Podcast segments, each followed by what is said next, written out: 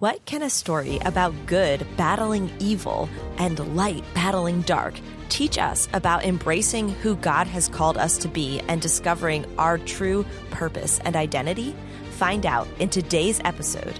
Welcome, my friend. You are listening to Read Clean YA with CJ, the podcast for teens and young adults who want to explore exciting worlds, deep themes, and epic stories without the objectionable content.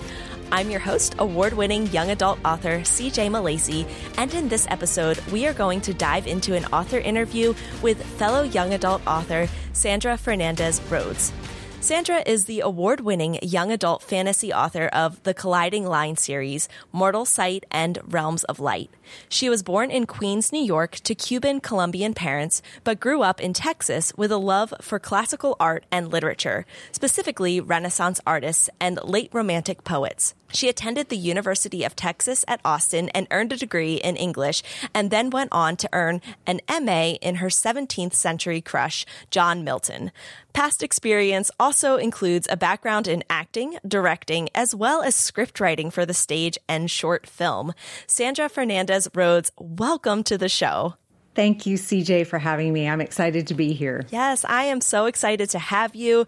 Today, we are talking about Sandra's Colliding Line series, and I read book one, and I'm currently listening to the audiobook for book two, and this series is so much fun. It is so good. There's the battle of good and evil and secret messages hidden in things, and I am very entranced in the whole world. So, Sandra, can you take a moment and tell us a little bit about your series and your stories? Yes. Well, thank you for that. Thank you for those words. Um, the story is about essentially the battle of good and evil, and it really is about a group of artists who have the ability to see this war, this invisible war happening in a second realm.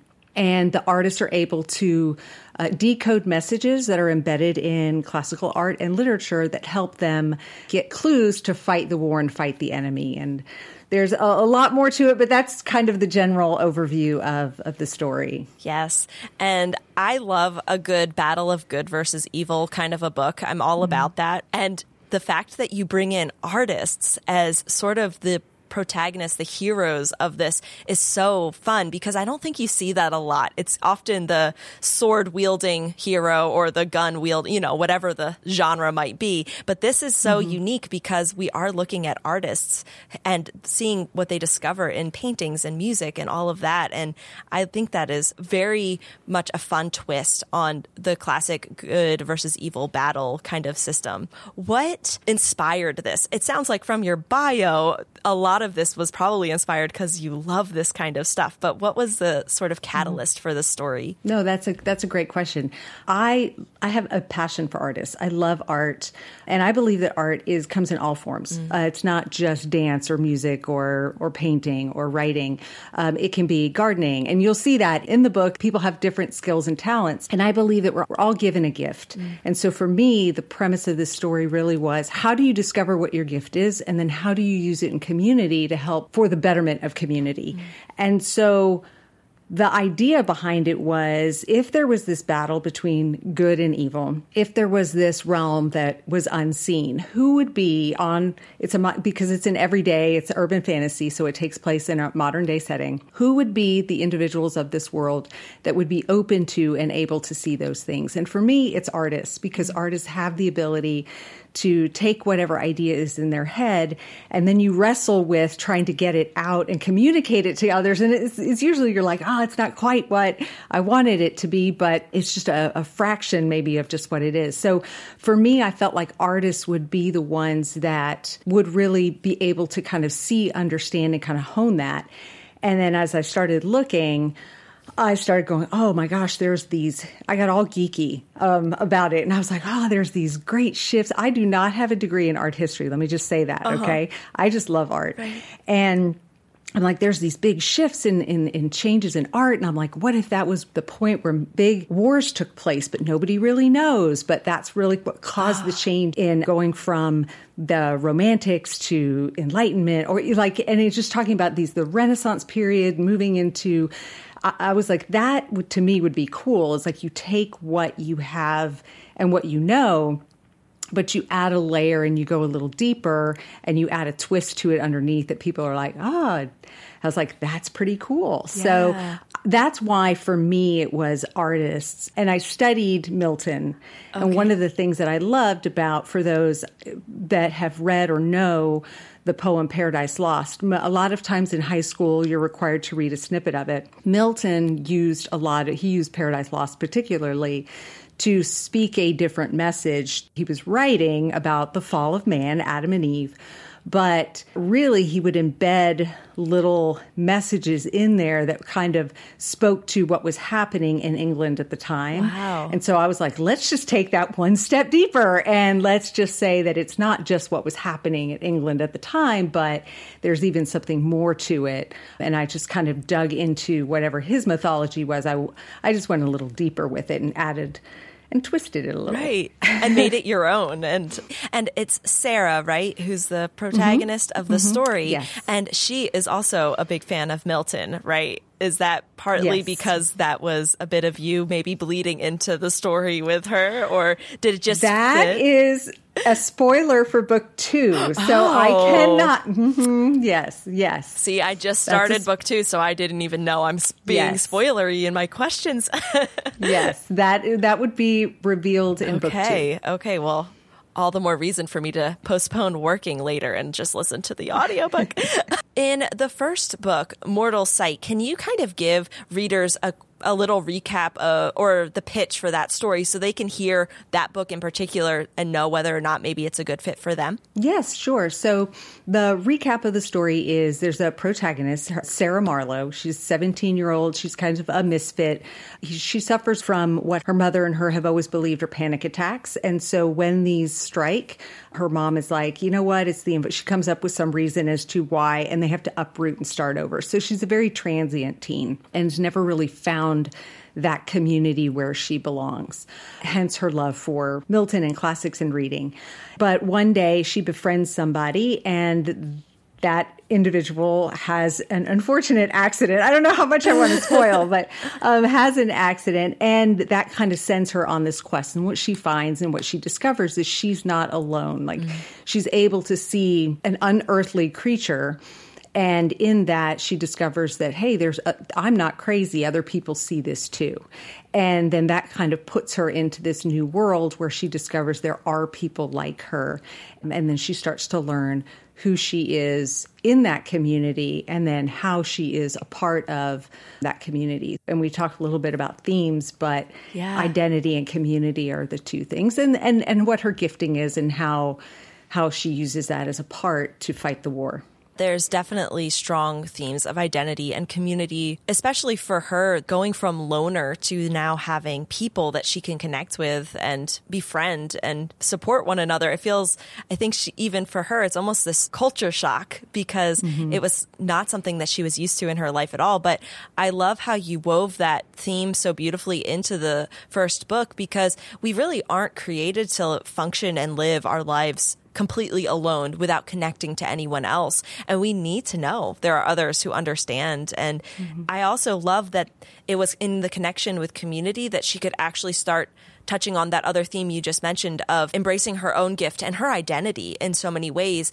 and like seeing how her own gifting can benefit others because what we do in our lives always impacts those around us. And it is mm-hmm. in community that our gifts and our talents are best expressed and can really be used in the way I think God intended them to be used. You do that really well the way the themes are layered together in that story. And I personally enjoyed watching her discover it and watching her character develop because even though she's this loner, you just, you really like her. Because sometimes a loner can be off putting, but she's not. You like her, you like her spunk, you like her willingness to kind of go against the grain a little bit. There's these things about her that you're cheering her on as she marches through the story. And those themes, you want to find out more about them with her because it's just so organic to the story and what you've done with her character. So is that something you chose to do because it is so organic? It feels so part of the book. Did you want identity and community and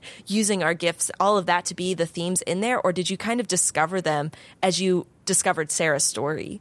A little bit of both. Most of what I write has to do with those two themes. Okay. Identity and community and somehow. And and part of it is is because I do believe for me that YA, particularly in YA, those characters are trying to figure out who they are and then how they are in the world. And so gifting I can't tell you. I remember growing up and thinking, "Oh, I want to be like so and so," or "Why was I have that?" or "Why don't I have this?" Instead of saying, "No, no, no, I was uniquely created with what I have for a purpose." Mm-hmm. And so for her, she Sarah has to go through this journey of saying, "No, this is why I have these gifts." And while I may want that gift or I may want that gift, we kind of work together as a body. Yeah to be able to perform what we need to perform and do it the best that we can. And once I think she's able to kind of settle into, and, and book two has, book two takes a turn, but once she kind of settles into understanding what her gifting is and how it's being used, she really kind of steps into her own of going, oh, okay, you know what? Now I know I have, I feel like I have purpose. I have a plan. I know who I am. Mm-hmm. And now it's about how do I take what I know and help those around me. And I think for me, that's a message that I, I feel like I'm constantly having to tell myself. Yeah. You know, it doesn't matter. It's like it, starting from a young age all the way up, I'm still having going, no, this is what I've been called to do. This is what I do. And you may not know the impact of that immediately, but it does ripple into the lives of others. I think, especially as a young person, it's so easy to get overwhelmed by first the question of what are you going to do with your life? Because everyone seems to think they can ask every 17 year old that question. Mm-hmm. Even if mm-hmm. you just met this person in the grocery store, they think, I can ask you what you're going to do with your life. And that so that's overwhelming but then also you see other people who look like they have it together mm-hmm. or they are maybe walking in their gifting and they're excited and passionate about it and so then it feels like oh maybe that should be who I am too and it can be very easy to adopt another person's calling mm-hmm. as opposed to actually seeing oh what has God made me for who mm-hmm. am I supposed to be for me in my life it was something that I had to learn too that I needed to embrace who I was made to be and that it's okay if I wasn't called to the same things. It's okay if I did things differently and you know, maybe looked a little weird to some people because that's who God made me to be. And I am a little weird. I've embraced that now. It's okay. but I think that that's such a, a, vital thing to learn and discover, especially at a young age. So I love that identity is part of it and that idea of embracing who you were made to be, who you were made to be, not just who these other people were supposed to be, but incorporating that into our own lives and understanding like oh this is what i should be doing how i should be living. And i love seeing it through a story. I just love how stories can highlight these things so well. Yeah, you I mean, you totally nailed it. I mean that is that is exactly it is this idea of you know because I, I hear your i hear what you say and i'm like oh my gosh yes that was i was i was that weird kid believe it or not yeah. i know you can't tell but i did have the you know, back in my day, I had the shocking red hair mohawk, and I, and I'm like, I don't fit in here. I don't fit in here. I don't fit in here. And so, feeling that sense, that resonant of going, where do I belong? Where's my community? Mm has always been it's a search that I continue to go, okay, you know, how could I have gone back and told my young self that mm. you'll find your place being who you are instead of trying to go okay now i'm going to try to be you know i'm going to i'm going to try the academic route and i'm going to try to be serious and i was like oh that didn't work for me you know and so you just start trying on these different personalities because i too i'm like you I knew people that were like, this is what I'm going to do, and this is where I'm going to go, and I'm headed in that direction, and boom, boom, boom. They did it, and I was like, whoa, that just seems awesome. But that wasn't me. Right. And so getting to a point where you could be comfortable with that. Uh, and that was one of the things that I, I was like, you know, I feel, and I see it in, I have, I have kids that are somewhat around that age and I see that same experience all over again. And, and so I'm like, I think that it's just something that we all have to walk through. And so mm. for me, that was an important part of Sarah's journey. Yes. I love that we can walk through it with a character because it's one thing for a mom to say, be who you're supposed to be and just be you because you're you're wonderful just as you are and we're all like but you're my mm-hmm. mother mm-hmm. you have to say that you know but then to watch a character do it it kind of opens it up in a new way because now to watch Sarah as a reader, you're like, wait, no, don't push that part of yourself aside. Like, oh no, be who you're supposed to be. Stand up and, and walk in that because we can see as the reader that the best thing for her is to embrace her identity and who she is. Then I think that that can start to truth has a way of infiltrating our lives. I think that's just how God designed us, right? It, when we hear something or we read something or we see something and we understand that that truth is there, I think it has a way of kind of infiltrating our hearts and sowing a seed there that will hopefully then for that reader who feels like, I don't know how to just be who I am, as they read Sarah's story to maybe be like, oh, actually, this can be me too. I can step up and just be mm-hmm. me and who God made me to be. Yeah, absolutely. And then with the art, for me, one of the things I love is that I've had so many people say, well, I want to pursue dance, or I want, I, I used to play this, or I used to do that, but I don't do it anymore because they don't see the value in it. And for mm. me, it was going through the story and realizing how those gifts and those talents do have value. And to hear people say i'm drawing again or you know i'm i'm doing this again or i'm, I'm because it brings them so much joy and then it becomes a gift for for others in the world. So that that's another that was another thing and i was like yes she needs to embrace that part too. Creativity I think any form of it, like you said earlier, it comes in so many different forms. So being an artist can look like many different things. It's not just being a painter or a musician or a writer.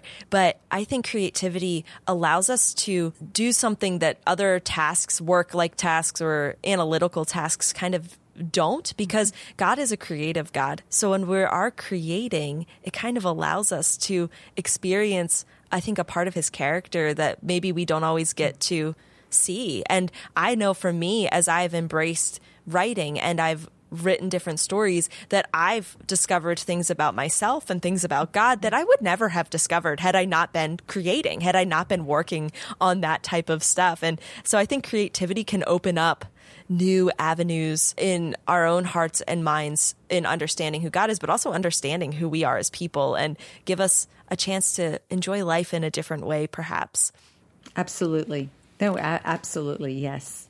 You have written these things with identity and all of this in mind. And if there's a reader who feels like they struggle in that area, what would you really hope?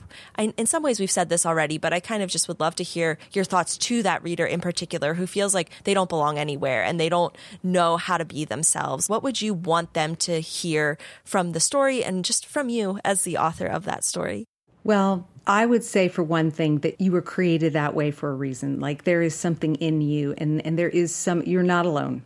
And that's the number one thing for I think the character herself started off feeling like she was alone until she stepped into this community and she took risks to step into a community, which is hard. But I would say really to just press into those things that bring you joy, those things that you're like, you know what, this is what I love. And don't discount or discredit them because I, and it's it's funny as I, I, have said this in a way, and Sarah's journey is a little similar. But our life, to me, I always view it like kind of like a dot to dot picture. So you might start off here, mm-hmm. and then number two is way over here, and you don't understand why you've got these little dots or why you're um, involved here or why it took this turn this way. But then when you connect all the dots and step back, you're like, look, it was an eagle or so, you know, like you, you have, you have a, right. a really an image that you didn't have before. So for those who feel alone and feel like they don't fit in, the one thing that I have to say is that, my gosh, there, I mean, you hear it all the time. There are people that already like other people, but there is nobody like you and that is Sarah's journey. Mm. There is nobody like her in a sense, and and without giving away spoilers, but you're an essential part. You have a gift, you have a calling, you have a presence about you that matters and it changes the world. Every day that you take a breath, every day that you walk into school or you encounter somebody, you have the opportunity to change the world and change the trajectory of somebody's life. And so I think that if we, the one thing that I would say is just be yourself and don't hide yourself. Yes, there's a time, like in Sarah Learns, there's a time to go, okay, you know when to say those things and when to show, and when you can trust your, you know, when you can trust people with that true, true part of you. But that's what people love. People love the authenticity and the realness. And the world can be hard, but staying true and knowing that your identity doesn't come from you, but it's been a gift. And that gift is for you to give to others. And that's the, I think mm. for me, particularly with Sarah, that was the main thing. And it's so funny. She's, she was an interesting character. I just want to talk about her because I'm sitting here going, okay, we talk about classical literature, yes. we talk about art, but the book itself was a very interesting thing. So for those who don't feel like they fit in, I never felt like I fit in. I love classical literature, but the story I wrote was very action oriented, doesn't necessarily fit a clean genre. It's kind of its own animal because you're like, you got classical literature, you got classical art, but you're also like high action, fast paced, urban fan like what are you that's that's what i heard right. in my author journey i don't really know where this fits i don't like i can't really mm-hmm. see where it fits but that to me is one of the things that's so unique to to who I am is I just took what I love all of these different aspects of what I love and I found that they started being knit together into a story that makes it unique and I think that's what the world wants mm to see. And that's what the world loves to see. Yes. Oh, I love that so much. I can understand why people maybe have a hard time characterizing the books, but at the same time, once you get into the story, it mm. fits. You know, it's it it is such a fantastic read, but it, it does incorporate different elements that maybe you don't normally see together. But I think that's part of what makes it so much fun because there's all these different things that you don't find in other books, but then there are things that connect to other books as well. Because if you like that urban fantasy kind of a vibe or high action stories, this book is going to be something you really enjoy. And if you love art and music and that kind of thing as well, and you want to see artists portrayed in a very cool way, then this book is totally for you. It's a, it's a great, so it's Thank a great you. story. Yes. Since we were talking about Sarah a little, can you talk about maybe a character or even a scene? Sometimes I don't like to make it so that you have to pick a favorite character, but something or someone that was really fun for you to write. Oh, I have a favorite character. Everybody knows, yes. everyone knows I have a favorite character. He shows up in book two, and it's Cole. Okay. I love, I love Sarah. Sarah made me want to slap her a couple times. So if you read it and you're like, why are you doing that? Yes, sometimes, but she needed that. she needed to grow. So I actually do love it when people are like, oh my gosh, I just was so angry with her. And I was like, yes, I was too, but she, she needs to grow. but gosh, book two has one of my favorite, favorite scenes. I don't know if you have gotten there. I probably should pick one from book one, but book two has one of my favorite scenes that I have, that I had written. And it's a scene between her and Cole and their pseudo training, if you will. The fun part is it has so many layers. So I, I, love to write in the way that you read it once and you're like, oh my gosh, that was so great. But then you go back and you read it again and you're like, oh my gosh, this was there and this was there and this was there. And like yes. I put all the little Easter eggs, if you will, in in a scene that will tie back either you can go back to the beginning or you can go back to the end. But if I have a scene from book one, gosh, I'm trying to think particularly what what my favorite my I, the whole series started with writing the very very last scene of the entire duology. Wow. I wrote the last scene first and I was like, okay, this is this is how it ends. Now, where does it start? And so, if you've read the if the duology chapter 1 of book 1 mirrors in title and whatnot, the last chapter of Realms of Light, the last book in the duology. I love to tie everything, like everything. Names have meaning, places have meaning. I just like to layer as much as I can. So it is one of those that people are like, I picked up on that because there'll be little mentions here and there that I put into the story that people will email me and they'll be, or they'll message me and they'll be like, was that this? And I'm like, you're right on. It was. So that, that's always fun. That's so neat. I think those are the things that make a story resonant to a reader, even if they don't pick it up. Because I know for me, when I really loved a book, it's often that one, that type of book where it's very layered and nuanced. And every time you read it again, you pick up something new and you're like, oh, this actually is a hint of something else that happens mm-hmm. later. And it just feels interconnected and layered and rich because that's how life so often is. We have different things that happen in life that play out later in a way we didn't expect. And I think when stories kind of can mirror that in some way because of a skillful author doing it very well, which you did, that really resonates in a reader, at least for me. I don't know. Other readers, I think, would agree though. Yes, but I do. I love all my characters. And I think just in book one, I think one of my favorite scenes writing was the porch scene between her and Jess was one of my favorite yes. her her neighbor friend was one of was one of my favorites. But I love writing action too. So anytime they're running from something is always a lot of fun. and there's a lot of action in your books, so you had lots of opportunity for that, I guess, to write those fun scenes. Let's just take a little pivot here and talk about you a little bit more, if you don't mind. What started you on your writing journey? I've been writing probably like most people. I have been writing for a very, very long time. I'm the four out of five girls. And so I was the weird one. You know, we always talk about like, you know, we were the Spice Girls and there was Sporty Spice and I was Scary Spice. Like, you know, like like in the scary way. So I was very much a daydreamer in my head, always kind of imagining ideas and, and whatnot and writing them down from a young age. I went to school, didn't know what I wanted to do, didn't know what I wanted to be, but majored in English and then just started writing. I wrote poetry, I wrote short stories, I did a lot, I did some directing, and I think we talked directing, yeah. I wrote for stage and short film. And then one day I just was like, you know what? I was like, I have this idea for a story. I don't know. I don't know. Let's just see where it goes. And I thought it was going to be a short story. And then it just started going and going and going and going. And then it turned into a novel and two. So, yeah.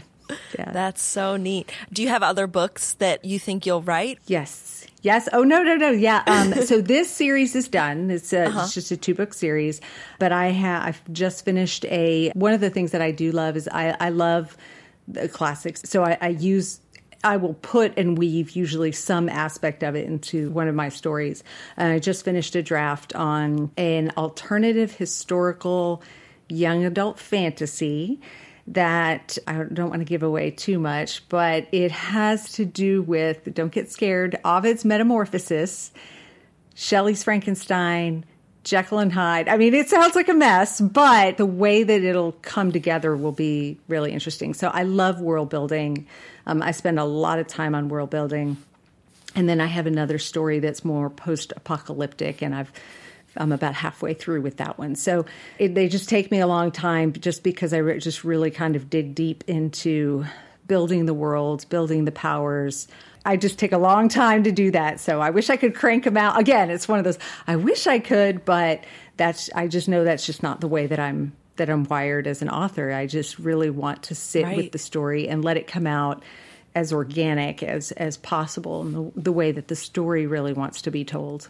Yes, well, I have no doubt that it will be well worth the wait. And until then, you have two fantastic books available for readers. So we're running out of time, but can you just share where readers can find you and your books and then maybe learn about these other books when they're ready to come out? Yes. Oh, no, great. Thank you. Yes, uh, it's available on Amazon or Barnes and Noble, any of the major book re- retailers. I'm on Instagram at SF rhoads.author. And then also my website is sandrarhoads.com. Perfect. And I'll have links to everything in the show notes as well. So it's a nice, easy jump for listeners. And before we wrap up, is there anything else you'd like to say? No, I, I just thank you for having me on the show. This it was a joy, and I love talking stories. I love just encouraging others to pursue your gifts, pursue your passion, and don't give up. Just keep going, keep going, because you don't know at the end. You don't know what it's supposed to be and for how, but you just you just got to keep pursuing that. So, but thank you for having. I hope that the readers, you know, enjoy the story and find just some inspiration and some encouragement between the pages. I am sure they will. So, Sandra Fernandez Rhoads, thank you so much for being on Read Clean YA with CJ. I had a wonderful time chatting with you today. Thank you. I hope you enjoyed the conversation with Sandra Fernandez Rhoads. This was my first time getting to talk with Sandra, and it was a delight to get to know her and hear her heart behind her stories. If you love urban fantasy, high action adventure stories, and intriguing plots, then the Colliding Line series is for you. Since recording this episode, I finished book two in the series, Realms of Light and it was a great read. There were moments where my jaw dropped and I couldn't stop turning the pages. Or in this particular case, listening to the audiobook. It was an adventure until the very end, and I look forward to revisiting the stories to find some of the Easter eggs Sandra hid in the pages. I do want to give a quick content warning for sensitive readers. The Realms of Light duology has some intense moments and scenes that could be scary for some readers. There are battles of good versus evil, and the evil is very, well, evil. Sandra does not give graphic or gory depictions, but it is worth noting that some of the moments are pretty scary. There is also a romance throughout the duology with a couple of kisses. It's sweet and not overdone, but still there. So if you or a young reader in your life isn't quite ready for that, you may want to have a trusted family member read it first.